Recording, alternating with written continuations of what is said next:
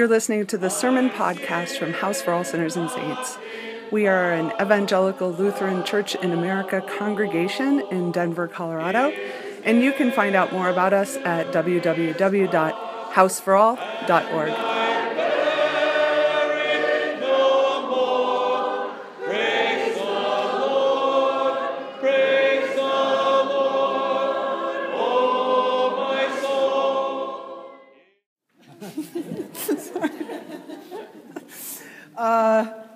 Another lady pastor friend of mine in New York posted a simple three line poem today. It is titled Virgin. It seems everyone wants at least three to five years' experience, except God, that is. He looks for the one willing to try something new. It's no secret that one of my favorite things about Jesus has always been his mom. I have images of her in my car and in my home and on my arms and on my back. But Mary got precious little mention in my upbringing. Sure, Mary could be admired by women for her virginity and obedience. But we knew better than to turn Mary into some kind of golden calf, that which the mistaken or the lost or the ignorant worship in place of God. But I soon learned that other Protestants don't really know what to do with Mary either. It's like Catholics already have dibs on her, so we just dust her off once a year for the nativity scene and then quickly put her back before she embarrasses anyone. But I wonder if one fabulous advantage to observing the church year is that it throws Mary in our face every single December and January.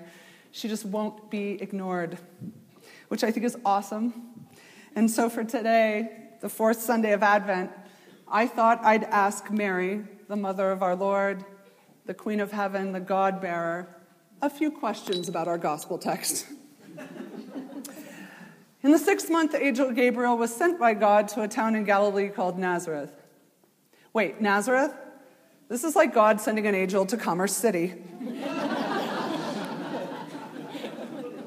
Isn't Nazareth like a nothing of a town?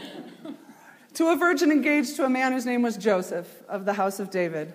The virgin's name was Mary, and he came to her and said, Greetings, favored one, the Lord is with you. Yeah, what kind of greeting is that, Mary? Had you ever, ever been called favored before? Mary. They're all called Mary, aren't they? Mary, the sister of Lazarus, Mary of Magdala, the other Mary, and Mary, the mother of Jesus. So common a name, almost as though when the gospel writers couldn't remember a woman's name, they just automatically called her Mary. like Jane Doe, Mary. It's just this side of forgettable. So common, and yet now angelically deemed favored. So, when the angel called you favored, did you look to see if someone else was standing behind you? Mary, common and favored and from a nothing town. The angel said to her, Do not be afraid, Mary, for you have found favor with God. You found favor with God. Why? I mean, here's the thing, Mary. We, we aren't really given a litany of all the things you did and the personality traits you demonstrated that made you favorable. So I've always wondered if it was the fact that you were chosen by God that made you favored, not that your favorableness made you choosable. I mean, maybe, maybe you made yourself into a girl which God could favor because you listened to your, your youth rabbi and lived the right lifestyle. but if the way God seems to favor prostitutes and tax collectors and adulterous kings over the smug, righteous, and powerful is any indication, then I think it's safe to assume that it is God's nature to look upon insignificant young peasant girls with favor because God's just like that. At least that's how we see God consistently acting in the Bible. So, was your favorableness about God's nature or your nature, or both? I've always wondered that. And now you will conceive in your womb and bear a son, and you will name him Jesus. He will be great he will be called the Son of the Most High, and the Lord God will give to him the throne of his ancestor David. He will reign over the house of Jacob forever, and of his kingdom there will be no end. So, Mary, You are a marginalized young Jew living in the midst of a land occupied by the Roman Empire. And in your ears that night are the words throne, reign, and kingdom. Did it feel like nothing less than cultural, political, and religious insurrection for the common to be favored and the favored to be common, and for an angel to speak of thrones and kingdoms to a young peasant girl? Mary said to the angel, How can this be since I'm a virgin? The angel said to her, The Holy Spirit will come upon you, and the power of the Most High, oh, Most High will overshadow you. Therefore, the child to be born will be holy. He will be called Son of God. And now, your, rel- your relative Elizabeth, in her old age, has conceived a son. And this is the sixth month for who, her who was said to be barren, for nothing is impossible with God. What was like, like for you hearing that you will conceive by the Holy Spirit and your elderly aunt was also knocked up in some way related to God? it's always been like that one of God's favorite stunts to pull off, violating our polite family values through the transgressive fecundity of God. Willing life where there is no life, making a way where there is no way, messing with all of us in the way only true mercy can ever do. Elizabeth, barren and pregnant, Mary, common and favored. Then Mary said, Here I am, the servant of the Lord. Let it be with me according to your word. Then the angel departed from her. Here I am, you say, send me. Here I am, the servant of the Lord. Let it be with me according to your word. So beautiful.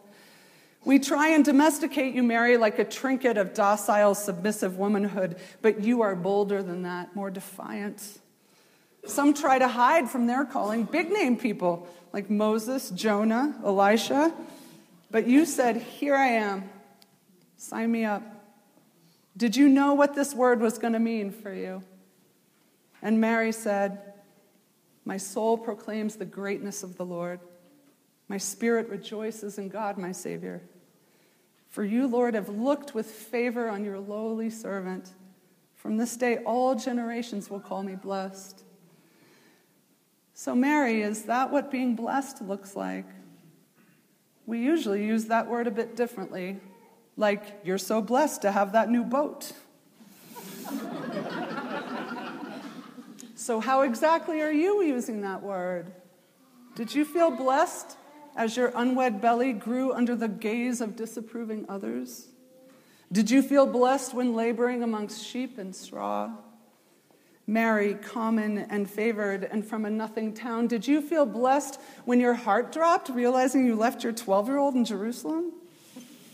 At his arrest, did you feel blessed seeing rope dig into the wrists of both God made flesh and the flesh of your flesh?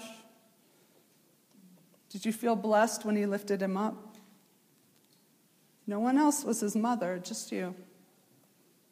Blessed are you among women, common and favored, and blessed is the fruit of your womb, Jesus, God and man. Maybe this is why Martin Luther said, We hail Mary, Queen of Heaven, because in her we come to know that ours is a God who comes nearest to us in our brokenness. You, the Almighty, have done great things for me, she sings, and holy is your name. You have mercy on those who fear you from generation to generation. You have shown strength with your arm and scattered the proud in their conceit. She sings, casting down the mighty from their thrones and lifting up the lowly. You have filled the hungry with good things and sent the rich away empty. Gosh, Mary, there's nothing like a song about upturning the whole social order to warm the heart. That or scare the bejesus out of you. So maybe that's what God's up to here transgressing the boundaries of human society. Commerce City becomes Jerusalem. The favored become common. The common become favored. The barren are pregnant. The hungry filled. The rich hungry. The proud leveled. And the downtrodden lifted up until it's all blurred past distinction. The prophet Mary sings in the new inverted reality of God's kingdom on earth, and this is its fight song. It's your song the Magnificat is your song, people of God, all of you. A song for all women whose children die at the hands of others as well. A song for the mother of Tamir Rice and the 141 mothers of those killed in Pakistan and the mothers of those two cops just killed in New York. This is their song, the Magnificat. Mary sings of God's dream for us. She sings the song of this God who entered so fully into the muck of human existence and upturned our expectations and religiosity enough to usher in a new reality.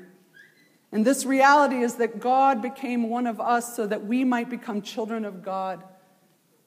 Gregory of Nyssa writes What was achieved in the body of Mary will happen in the soul of everyone who receives the word. You, all of you, are also blessed and full of grace.